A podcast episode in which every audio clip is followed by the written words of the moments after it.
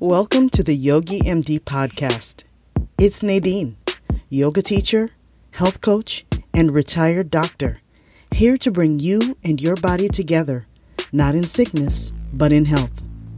Thanks for taking this time for yourself. Today's guest on the podcast is Dr. Loren Fishman, MD Medical Director of Manhattan Physical Medicine and Rehabilitation in New York City. He is the author of 10 books and more than 90 academic articles, and a world recognized pioneer in the use of yoga in medical conditions and the treatment of lower back pain and piriformis syndrome. He spent three years in India before going to medical school and has used yoga to reverse the deficits of rotator cuff syndrome, straighten the scoliotic spine, and actually strengthen osteoporotic bones. On the show today, we will be talking about his book, Yoga for Osteoporosis. Thank you very much for sharing your time with me today. I know you're very busy with your practice. It's a great pleasure to see you and talk to you. In your book, there is a quote that I really like. Be not afraid of going slowly. Be only afraid of standing still.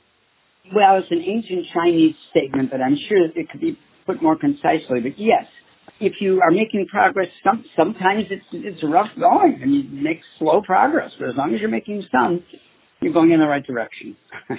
Definitely, definitely. And I think it's very encouraging for my listeners and for people who are getting older to understand and to hear that, that it's okay to go slowly as long as you're going. Mm, so, exactly. Can you tell us about your fascinating history? It's not very often you hear an MD who has not only studied yoga but actually gone to India and studied with BKS Iyengar, one of our um, founding fathers of yoga. How did it happen? Yeah, well, I was at Oxford in England studying the foundations of mathematics, to tell you the truth.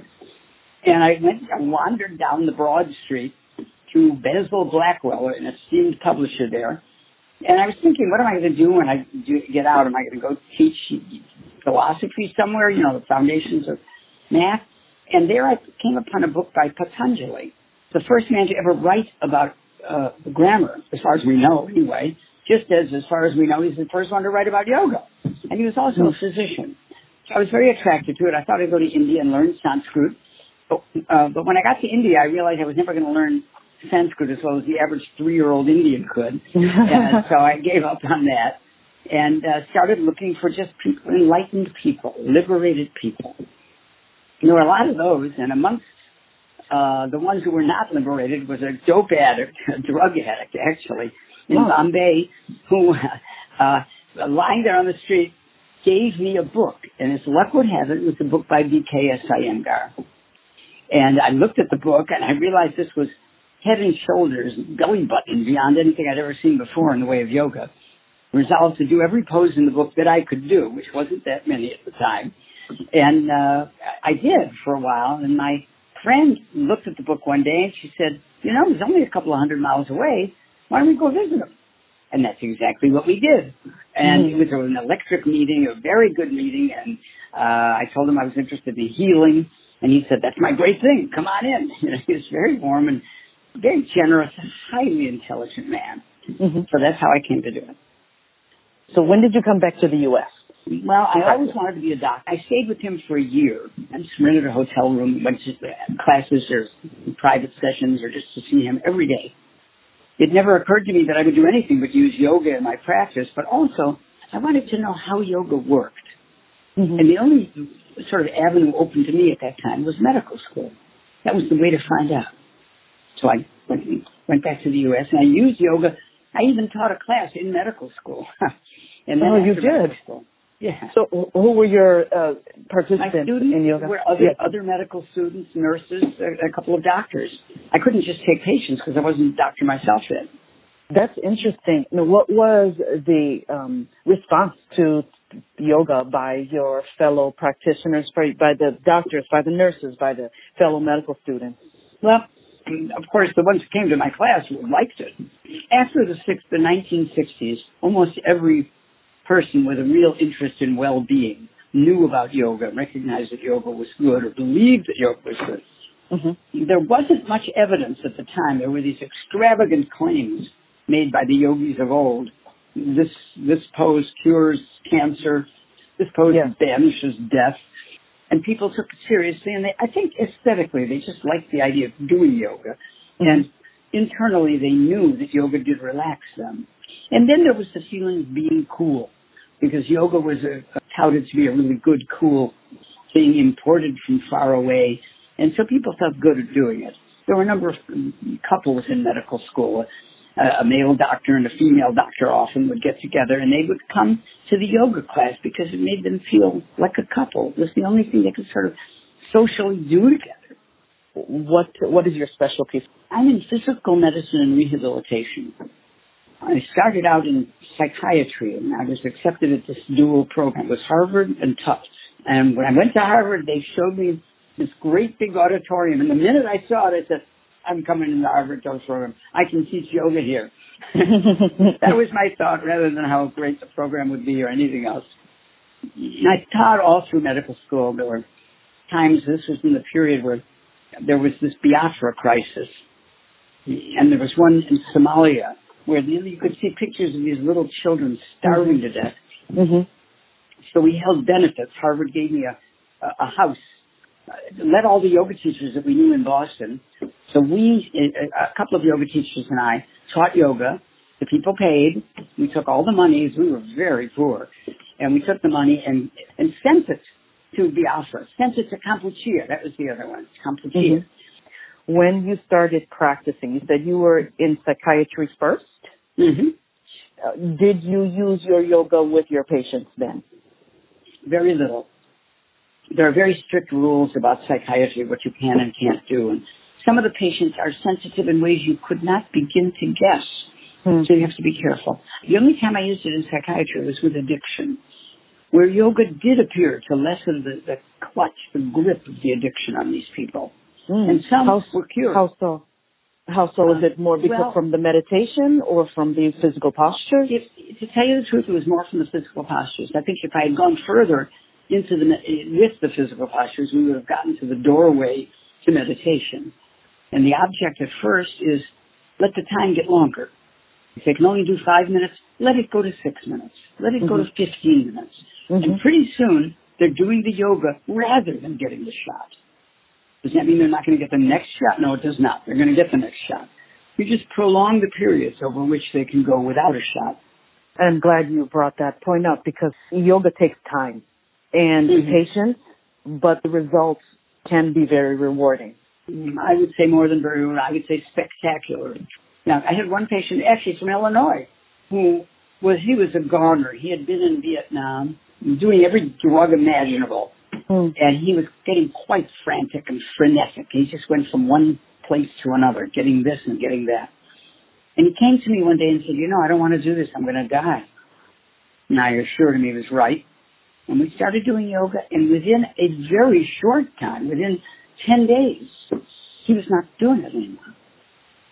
Hmm. Did he go back to it later? I do not know. But he was off. So when did you decide to leave psychiatry? Oh, early on, it wasn't what I thought it was. I, I left it, and rehabilitation seemed to be the right place for me. And uh, then, how did I get interested in osteoporosis? That was like a, a pure, like a, a like a vision I had. I thought of all these people in India of great age uh, who were walking from the Himalayas to Bombay, you know, a little 2,000 mile jaunts. And I said, and they're vegetarians and they don't eat very much and they certainly don't body build. Well, what's Mhm. going on? Mm-hmm. And it seemed like yoga was was what was doing it. I, I didn't, and then so I did. All, I told my friends, and I they said, "Oh, don't do that. You're going to break their bones. These people have fragile bones. You're going to make them put put them in contorted positions. You're going to hurt them." I listened to my friends, and I I did a two year pilot study where I would just invite people to my medical office at the end of the day, five thirty, six o'clock, Mhm. um, and I, I, I, I, did DEXA scans, the bone mineral density tests, on a lot of people, and half of them I put in the yoga, and half of them I didn't. And then two years later, I did it again, teaching them the yoga once a week. And turned out the ones who didn't do yoga, yes, they lost a little bone in their spine and in their hip. And the ones who did yoga gained a really substantial amount. So I got I was just looking at the data one night and one of my kids walked by where I was working and said, Hey dad, you think, are you going to publish this? And I said, no, it's just a pilot study. It's not statistically significant. And he took one look at the data and said, just a minute. Give me the data for a minute. He went upstairs to his computer and he clicked around for a few minutes. Came and said, Dad, this is significant. so mm-hmm. I sent it off to a journal after you know, I wrote the thing up and, and it got it published. Yeah, but what really happened is I got fire in my belly. I said, this is really good stuff. This works. Osteoporosis is really a public health issue. It, yes, it's a public health issue, but not many people are aware of it or take it seriously. Why care about osteoporosis? Well, mm-hmm. if you have a fracture of your hip, you have a 25% chance of dying. Another 25% chance of never leaving the nursing home that you enter after you get healed. And that's, which means that you have a 50-50 chance, you know, of, of ever returning to the style of life that you had before you fractured your hip. It's also economically uh, amazingly expensive. They, they estimate, you know, there are all kinds of estimates, but I'd say the average is about $80 billion a year. And third, the people who have osteoporosis don't take the medicines. This is a study by Ethel Siris, who's a named, she has a named chair up at Columbia, a highly bright woman who loves the medicines, by the way. She says she did a study of 127,000 people who had just entered Medicare. Did three things. First, they just entered Medicare. Second, they had osteoporosis or osteopenia. And third, they had Part D of Medicare, which means that the government would pay for their medicines. Now, given all three of those things, entering Medicare, had osteoporosis, medicines are free. You know how many joined uh, in taking the osteoporosis medicines? No. Less than one in four. Oh, so why? Why? I think because the medicines have terrible reputations, deservedly terrible reputations. Uh, but the point is, to me, is that the baby boomers are getting up into their 70s. Mm-hmm. They're not taking the medicines. Of course, a large percentage of them have um, weakened bones. And so here we have a, a national health problem in the brewing. If they don't do anything about their bones, for one thing, they're going to undergo a great deal of pain, disability, and death. And on the other hand, the government is going to be paying more and more and more money for something that really is preventable. Mm-hmm. Mm-hmm. So what I say is, why not do yoga? So anyway, I got inspired to do this study. The study, long story short, worked very well. 83% of the people got at least got better rather than worse, and they gained statistically significant amounts of bone in the spine, where we did better than these medicines. The yogis actually gained more bone than they do with the medicines in a two-year period. Now, the other trouble with medicines is you can only take them for a few years, whereas the yoga and it, it prolongs your life, and it you can do the yoga every minute of it. Absolutely. So yoga in every way. I mean, there are even more ways that yoga is superior. Yoga improves your posture, improves your balance. There aren't a lot of medicines that improve your balance. Yoga um, gives you greater range of motion, greater strength, greater refined co- uh, coordination, and lowers your anxiety. These are all causes of falls. And you may say, yes, but there are medicines for anxiety. I must agree there are, but they impair your balance. What I also appreciate about your study is the fact that you had very specifically defined postures that you used. So it was very carefully thought out and uh, the sequence makes a lot of sense. The postures make a lot of sense and you actually break them down into three categories so that it's accessible for every body type, whether you are a person who does not have any bone weakness. So you can practice for prevention of osteoporosis. You can practice if you have osteopenia, so you haven't quite made it osteoporosis yet, pathologically. And then you have the variations for people who actually have osteoporosis, and you make those distinctions using the use of a chair, the use of a block, the use of a wall for a little bit more stability and being. Uh, yeah, that's what I did when I when I when my son said this is statistically significant. I went out and I made a thousand copies of a DVD. I just gave them away to people who had osteoporosis and were willing to get some blood tests to rule out, you know, nutritional, hormonal, metabolic causes of uh, osteoporosis, which I didn't think the yoga would do or would affect. So I just ruled those things out to begin with. Um, got a, a urine NTX, uh, which is something that measures how quickly the osteoclasts are eating up the bone. Mm-hmm. And uh, all those measures were normal. I put them in the study. And uh, I just gave them the DVDs and hoped they did it. And out of the thousand people I gave DVDs, 241 of them actually stayed with the study, which is, is actually pretty good, mm-hmm. one quarter. Uh, and those are the ones on which the study is based.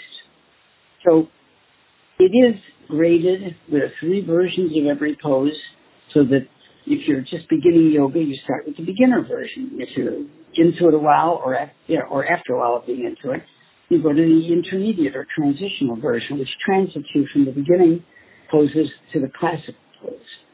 And it's the genius of Iyengar's yoga that the more you approximate his platonic ideal of what the study should look like, uh, the safer you are. They're not dangerous if you adhere at all to the alignment that he so wisely has put together. Mm-hmm. And you're right. I, I carefully looked at the series and that in order to maximize the pressure on the, the hip and on the, the spine, because those are the areas of greatest fracture, and they also happen to be the areas that the DEXA scan measures. So we didn't do anything for the wrist then. So since then I made a second series, which I think is very good. It's made on the same principles, but it hasn't been tested yet. And that series uh, does include poses for the wrist and a little for the ribs, which is the next most common site of fracture. Mm-hmm.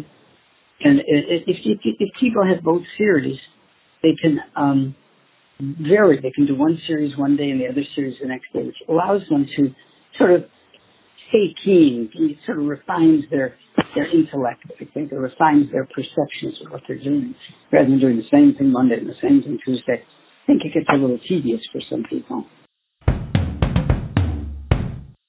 But what is the exact mechanism as to why yoga is so effective at promoting bone growth?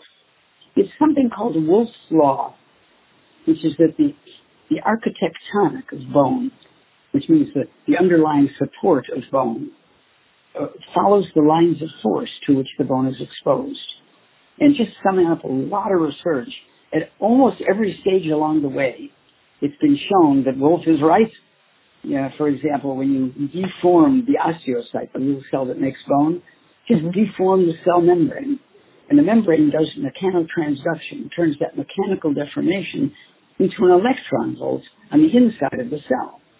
That electron volt powers a reaction which creates a molecule that makes its way down to the nucleus, gets into the nucleus, and upregulates certain DNA, downregulates certain DNA. The DNA goes to the ribosomes, makes RNA, the RNA makes proteins, and the proteins get extruded from the cell, and they're the very proteins called osteon, which attract calcium and phosphorus and make bone. And Wolff was right. Deform the bone and you get more.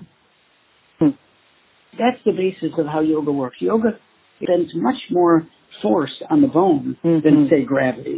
In yoga, you often oppose a whole group of muscles with another whole group of muscles and subject the bone to a great deal of force. And that's how it works. And that's why it's better than weightlifting or running, just about anything I can think of.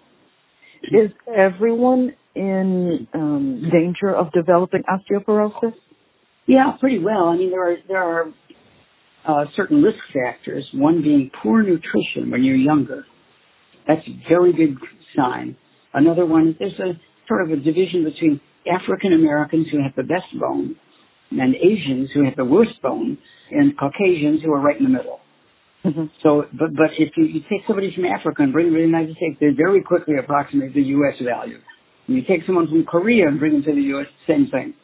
So it's it's complex. Smoking is not good. Drinking is, especially alcohol, is not good. Mm-hmm. Um, soft drinks, you know, sodas are not supposed to be good for a joy. Um, you think you would have to drink a vast quantity of soda to make much of a difference. Mm-hmm.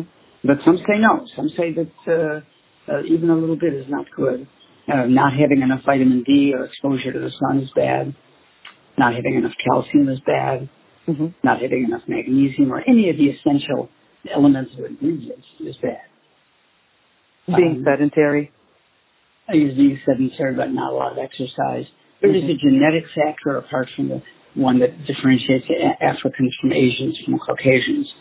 But uh, there, are, you know, there are familial tendencies. You meet someone, well, my grandmother had it, and my mother had it, and my daughters have it, and I got it too.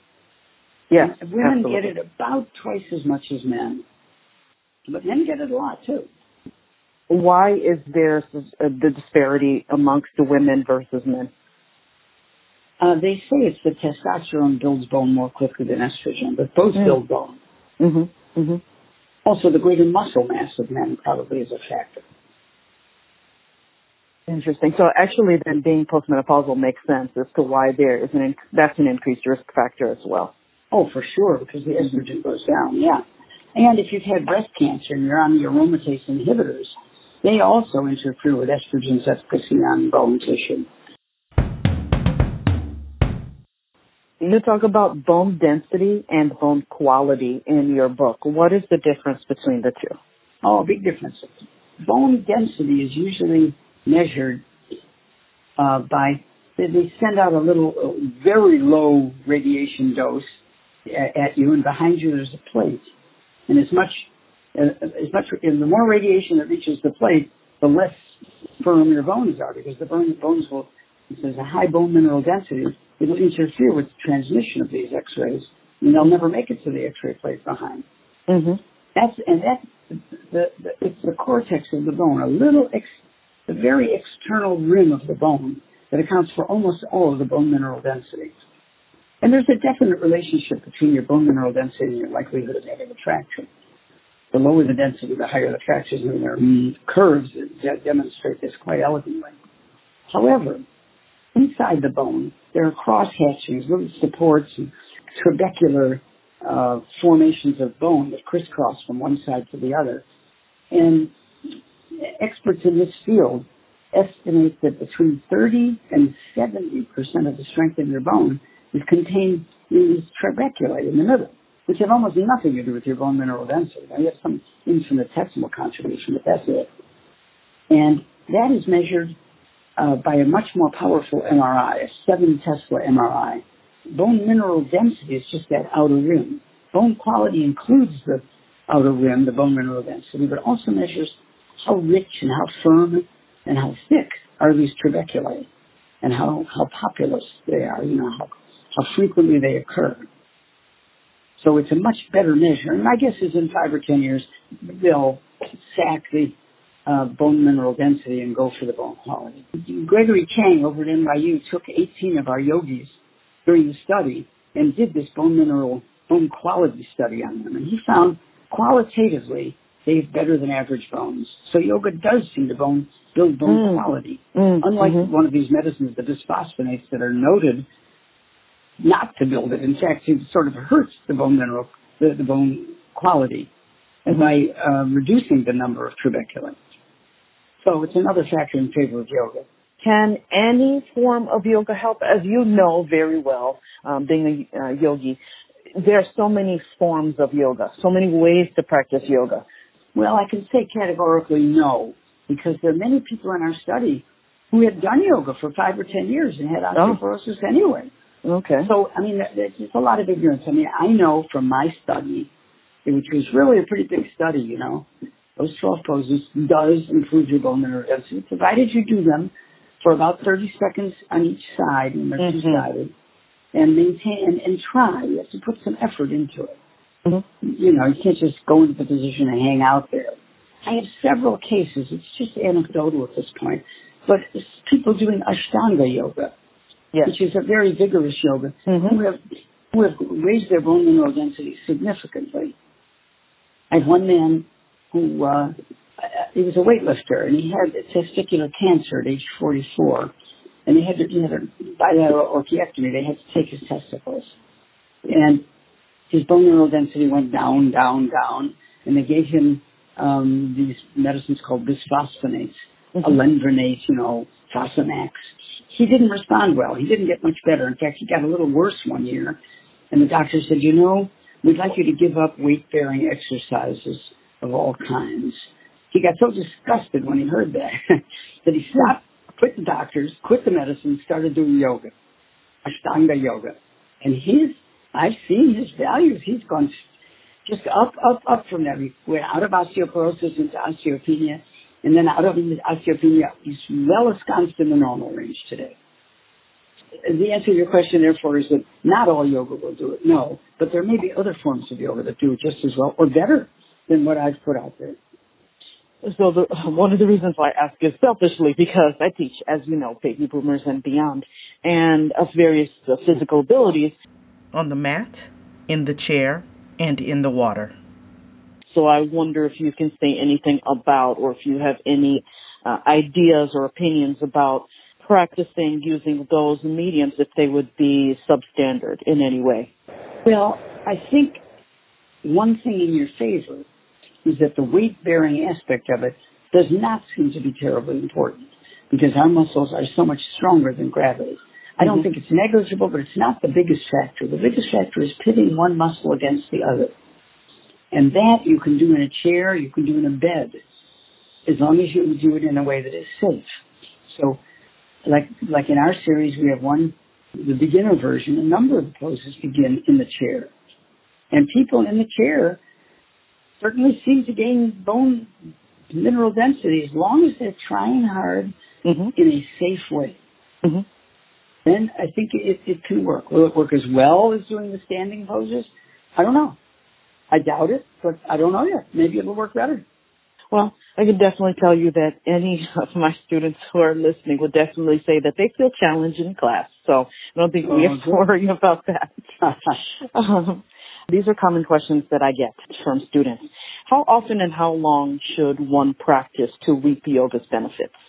Okay, well, how often? Every day is certainly the best. In fact, mm-hmm. doing it twice a day is even better than that if you can do it.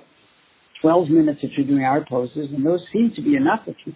By the way, you can get, if you want my DVD, it's on my website, sciatica.org. And it's also the, the first series I put out for free on uh, oh, YouTube. Yes. You just go to me, Loren Fishman, look it up, and it's, it's exactly the same as what you, you get on the DVD. So the shortest to hold them is 12 seconds, and the longest is 72. Uh, if you want to hold them for longer, go ahead, but you're not going to be building bone. Don't okay. hurt yourself in any way. For meditation, almost everyone does. But uh, I have a, in the, like in the DVD, it's 30 seconds on each side for each pose. Mm-hmm. And that obviously is enough. Wonderful. And I noticed too that you always end with uh, corpse pose, also known as Savasana. Why is it important? And is not everyone think maybe necessarily appreciates or understands why it's so important to end the class or end your practice with relaxation and not skip. What would you say yeah. about that? Well, I'd say it's very important for you, the person. I've never seen anybody record what happens to your bones while you're doing Shavasana, but I know that if you just zip from one thing to another, you can't savor it. It would be like having a, a sip of wine and but and just as you swallow it, you bring some uh, fried chicken to your, to your lips. you won't enjoy it. You're not getting anything out of it, and as a consequence, uh, you're probably not that motivated to to repeat it. I mean, not doing shavasana, I can compare it to um, you, you you buy tickets for the theater, you get all dressed up to go to the theater, you put on your shoes, you go there, you give them your tickets and then you wait in the lobby. You never go into the movie. You never go into the show. Mm-hmm. And those minutes are of extreme value for your life. The, the, the Shavasana is, is the gateway to meditation. Mm-hmm. And that's probably the most important thing you do in yoga, even more important than your bones. But uh, you got to pause to let it happen. What is your personal definition of what it means to be healthy? Hmm. Well, I would say it's to do what you like. Be able to do what you want to do without pain, at least in the short run. and uh, to be able to do this, to, to cure what is unendurable, and then to endure what is not curable. Oh, wow. I'll say. The second part is a quote, I think, from Mr. Iyengar. The first part is my own. Thank you so very much. There's one more thing I would like to talk about for a moment, if you have time. Oh, my pleasure, yes. It is that I've just made a new app a new, it's a website called Yoga Injury Prevention, which may be very useful for the older community. Mm-hmm. Yoga Injury Prevention is an app where you can type in a condition and it will tell you all the poses that are contraindicated and all the poses which are not contraindicated, which you can do. And then we're putting in right now benefits.